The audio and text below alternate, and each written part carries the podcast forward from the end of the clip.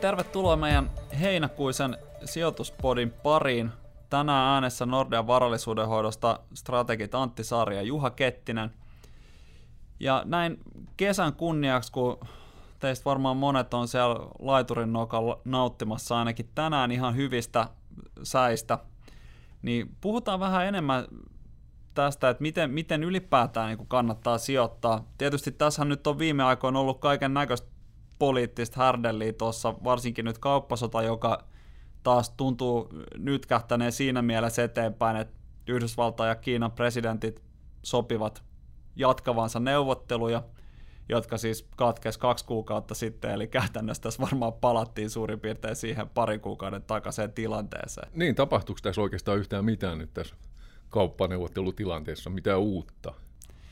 No viikonloppunahan tapahtui just siihen nähden, että sitä ennen niin, niitä neuvotteluja ei oltu jatkamassa, mutta niinku sen, sen lisäksi niin en mä tiedä. Siis mun mielestä tämä näyttää vähän siltä, että me ollaan ihan samassa tilanteessa kuin missä oltiin huhtikuussa näiden kauppaneuvottelujen osalta. Et nyt puhutaan siitä, että puhutaan ja kukaan ei tiedä oikeastaan mitään aikarajaa. No silloinhan ilmeisesti jotkut kuvitteli, että toukokuun alkupuolella olisi joku huikea sopimus tai viimeistään nyt tässä kokouksessa tulossa.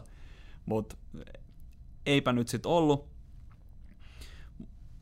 Eli tilanne jatkuu oikeastaan niin kuin markkinoiden kannalta ihan samanlaisena. Niin, eli kauppaneuvottelut on samassa tilanteessa kuin muutama kuukausi sitten, mitä uutta.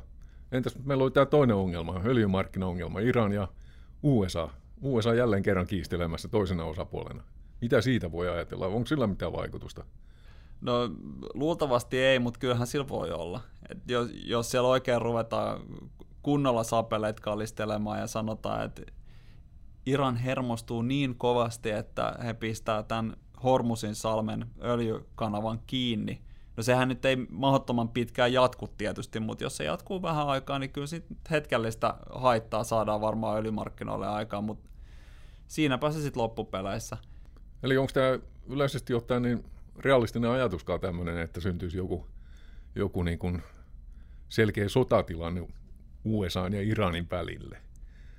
No, kaikkihan on aina varmaan mahdollista, että ei pidä koskaan, koskaan sulkea pois mitään, mutta toivottavasti se nyt ei ole kenenkään, tai sanotaan näinpä, että varmasti niin kuin molemmilla puolilla löytyy niitä, jotka niin kuin tällaista tilannetta toivoo, mutta toivottavasti se nyt ei kuitenkaan ole niin kuin lähtökohtana kummankaan osapuolen tota, osalta. Et ehkä siinäkin se todennäköisin on se, että tämä vääntö jatkuu ja tehdään, tehdään kaiken näköisiä toimia, mutta sitten viime kädessä niin ehkä ne vaikutukset markkinoille ja talouteen nyt sitten tästä kysymyksestä jää kuitenkin suht maltilliseksi.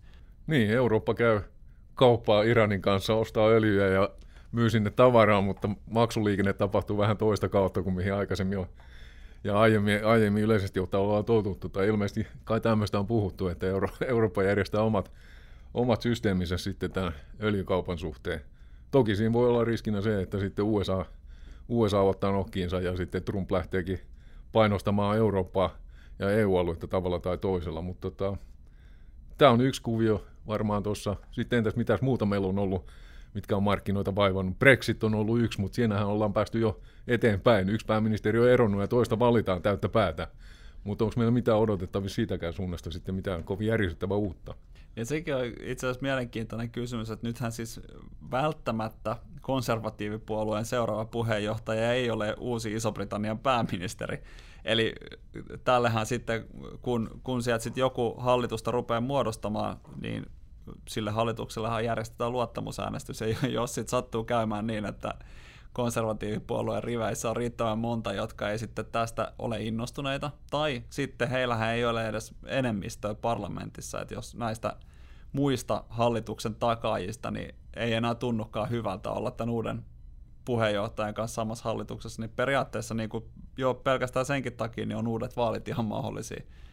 Eli tilanne kuulostaa yhtä selkeältä tai sekavalta kuin aikaisemminkin, jos näin voisi sanoa.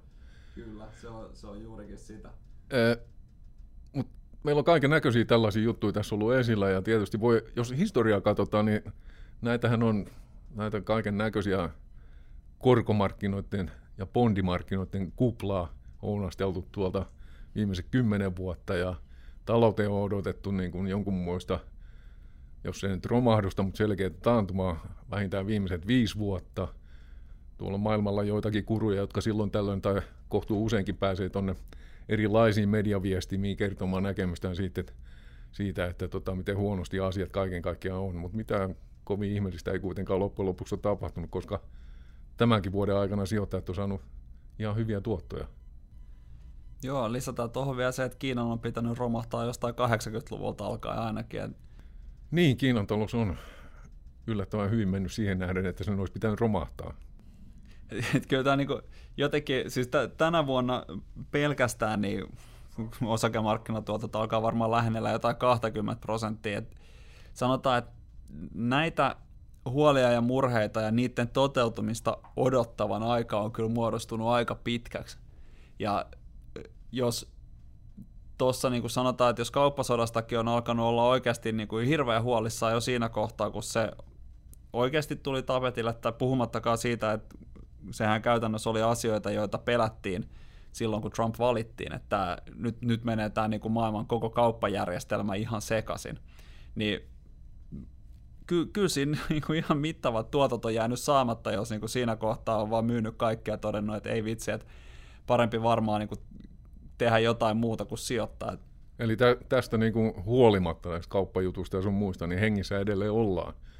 Mut sä kun Antti oot semmoinen niin sanottu päästrategi, niin mitä sä sanoisin niin kuin näistä huolista, huolien näkökulmasta ja näin poispäin, niin tavalliselle sijoittajalle tässä lomakauden alussa, jos näin voisi sanoa. Pitääkö tuo loma nyt mennä kanssa siinä sitten ihan täysin huolehtiessa, tai olla, olla niin kuin huolissaan tuosta kauppaneuvottelusta ja kaiken näköisistä muista asioista, vai voisiko sitä niin kuin nauttia myöskin auringonpaisteesta välillä ja rentoutuakin vähän?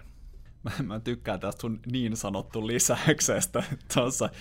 Tota, kyllä mä melkein sanoisin, että sellaiset asiat, mihin itse pystyy vaikuttaa hyvin vähän tai tässä tapauksessa ei ollenkaan, niin ehkä niiden on hyvä antaa kuitenkin olla enemmän tai vähemmän omalla painollaan.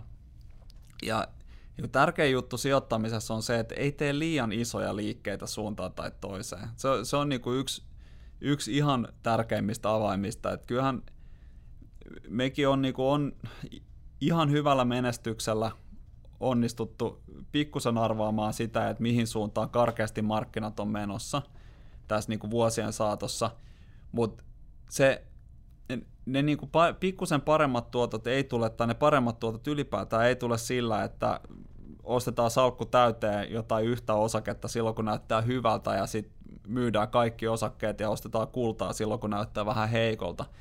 Et kyllä, kyllä niin kuin sellaisissa tilanteissa niin aika usein sitä sit päätyy kuitenkin häviäjän puolelle. Et mulla on itsellä vähän tai semmoinen, tai itse käytän tällaista sanontaa, että jos sijoittamista kohtelee tota, kasinona, niin talo voittaa aina.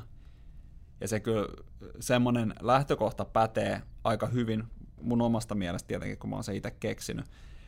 Et, jos, jos tavallaan ei, tai, tai sanotaan näin päin, että jos, jos on asioita, joihin pystyy vaikuttaa, niin vaikuttaa niihin. Mitä asioita ne on? No yksi on se, että kuinka paljon säästää ja sijoittaa. Siihen, siihen ihminen pystyy niin kuin aika pitkälti itse vaikuttaa, ei täysin. Varmaan Et, oletettavasti joo, kyllä. Sitten toinen asia on se, että kuinka paljon riskiä ottaa. Joo, se, se voi hyvä miettiä varmaan etukäteen. Sijoitako osakkeisiin, sijoitako korkoihin ja niin kuin sijoitako yhteen osakkeeseen vai hajautetusti osakemarkkinoille. Et siitä, mm. siitä se riski viime kädessä muodostuu siinä sijoitussalkussa. Joo, kyllä. Ja sitten, että millaisia muutoksia siihen salkkuun tekee. Mm. Ost, ostanko lisää, myynkö ja mi, mitä teen sitten niille rahoille, kun on myyty. Et lähtökohtaisesti niin jos, jos myy vaikka sanotaan osakkeita ja ostaa sitten tilalle korkosijoituksia, niin niin kuin sanottu, niin ei kannata liian isoja painotuksen muutoksia tehdä ihan hetkessä, varsinkaan niin kuin yksittäisten juttujen perusteella. Tuossa niin kuin aikaisemmin viittasit, niin vuodesta 2009 asti varmaan niin koko ajan on ollut joku asia, jonka piti pilata tämä markkinoiden meno. Ihan ensimmäisiä taisi varmaan olla Kreikan kriisi silloin 2010, niin, joo, silloin oli näitä ongelmia. Sitten meillä oli 2015-2016 tuli selvästi taloudessa niin tämmöinen hitaampi kausi. Sen ehkä näytti jonkun silmissä kovin pahalta, mutta mitään merkillistä ei sitten tapahtunutkaan. Niin markkinat kuitenkin sitten viime kädessä no, taisi kumpanakin vuonna päätyä niin kuin ainakin ihan hyvin, hyvin tulemiin ja ainakin siitä niin kuin 2015 alusta 2016 loppuun niin oli ihan kohtalaisia tuottoja, eli si- siitäkin niin päästiin loppupeleissä aika Kyllä. säikähdyksellä. Eli, eli sijoittaja niin kuin voi vaikuttaa siihen, että miten hän on siellä markkinoilla mukana. Sijoittaako nyt tai jonain toisena ajankohtana ison summan rahaa, tai jos on kuukausisäästäjä, niin pitäisikö kuukausisäästäjä muuttaa suunnitelmia tässä vaiheessa? Vaikuttaa siltä, että tuskinpa tarvitsee muuttaa. No varsinkaan kuukausisäästäjä ei missään tapauksessa kannata. Se, se on niin kuin ehkä kaikista paras tapa vaurastua, jos on siinä tilanteessa, että voi kuukausittain säästää tietyn summan rahaa ja laittaa sen markkinoille. Sitten jos, jos se raha on jo olemassa, niin sit se keskustelu menee pikkusen hankalammaksi, mutta sitten kannattaa vaan pitää huoli siitä, että salkku on riittävän hyvin hajautettu. Sillä pystyy kaikista parhaiten suojautumaan kaikkiin tällaisia juttuja vastaan. Myöskin toisella puolella, koska pitää muistaa se, että vaikka tässä nyt välillä on näyttänyt pahaltakin, myös tämän tota, kauppanahistelun suhteen. Siitä ei joku kaksi kuukautta aikaa, kun monet oli heittämässä pyyhettä kehään ja toteamassa, että, jo, että nyt, nyt tämä niin Yhdysvaltain ja Kiinan väliset neuvottelut loppu ihan kokonaan, ja käytännössä niin kuin maailmantalous on ajautumassa täysillä taantumaan. No, kuinka sitten kävikään? Niin nämä tilanteet elää aika kovaa kyytiä. Sieltä voi tulla varsinkin Yhdysvaltain presidentin Twitter-tilille voi tulla yhtenä päivänä yhdenlaista viestiä ja toisena päivänä, tai jopa ihan samana päivänä, ihan päinvastaista viestiä. Ja niiden ennakoiminen, jos nyt ei sitten satu omistamaan sitä kaikista lyhintä kaapelia sinne New Yorkin pörssiin, niin tota, niillä rahan tekeminen on pikkusen ehkä haastavaa. Eli tarkoittaa sitä että jos nyt ajatellaan tätä kesälomakuukauttakin, niin sijoittaja nyt ei sitten kuitenkaan pitäisi lähteä hötkylemään noiden markkinoiden ja talousuutisten sun muiden perään niin kovasti, vaan antaa niin kuin salkun elää sitä elämänsä, minkälaiseksi ne salkun on rakentanut ja halunnutkin, ja mennä se vähän sen mukaisesti sitten. No ky- kyllä se vähän näin on, että nyt mehän ollaan osakkeissa ja, tai osakkeiden ja korkosijoitusten välillä peruspainossa tässä tällä hetkellä just sen takia, että tässä on toki huolia, aina, ja niin kuin sanottu tuossa aikaisemmin, niin aina on huolia. Et se, se, että jos joku löytää jossain kohtaa jonkun sellaisen hetken, että kukaan ei ole huolissaan mistään, niin silloin kannattaa olla huolissaan jo pelkästään siitä. Ja sitten taas kääntäen, niin silloin kun kaikki on hirveän huolissaan, niin silloin on myös ihan hyviä mahdollisuuksia tehdä ihan hyviä tuottoja. Mun mielestä on ehkä vähän sellainen tilanne, että tässä on kaiken näköisiä huolenaiheita markkinoilla, mutta se, se, että on jotain huolenaiheita, niin sen ei välttämättä tarvitse tarkoittaa sitä, että asiat menee ihan hirveän huonosti. Ja sen takia niin parempi vaan antaa sen salkun tehdä sitä, mitä sen kuuluu tehdä, ja nauttia kesästä, jos taas nyt vaikkapa saataisiin ihan miellyttäviäkin säitä Suomen kesää, tai sitten jos sattuu olemaan jossain ulkomailla, niin aina parempi. Mun mielestä toi Suomen sään haukkuminen, niin se on mennyt liiallisuuksiin. Ei Suomen kesäsäät nyt niin huonoja kuitenkaan ole. Tämä voisi olla niin kuin sijoittajallekin muistutukset, että ei asiat välttämättä aina ihan niin huonosti kuin mitä saattaa tuo mediassa, mediasta lukea tai kuulla.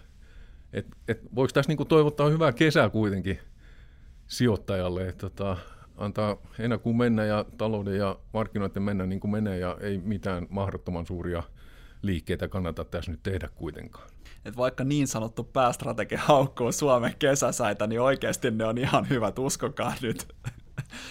ja ky- kyllä se varmaan vähän silleen on, että nauttikaa kesästä ja keskittykää sen, sen viettämiseen ja pitäkää huoli siitä, että se salkku tekee tosiaan sitä, mitä sen pitäisi tehdä ja palataan sitten näihin kuviin näihin tunnelmiin tuossa elokuun alkupuolella uuden sijoituspodin merkeissä. you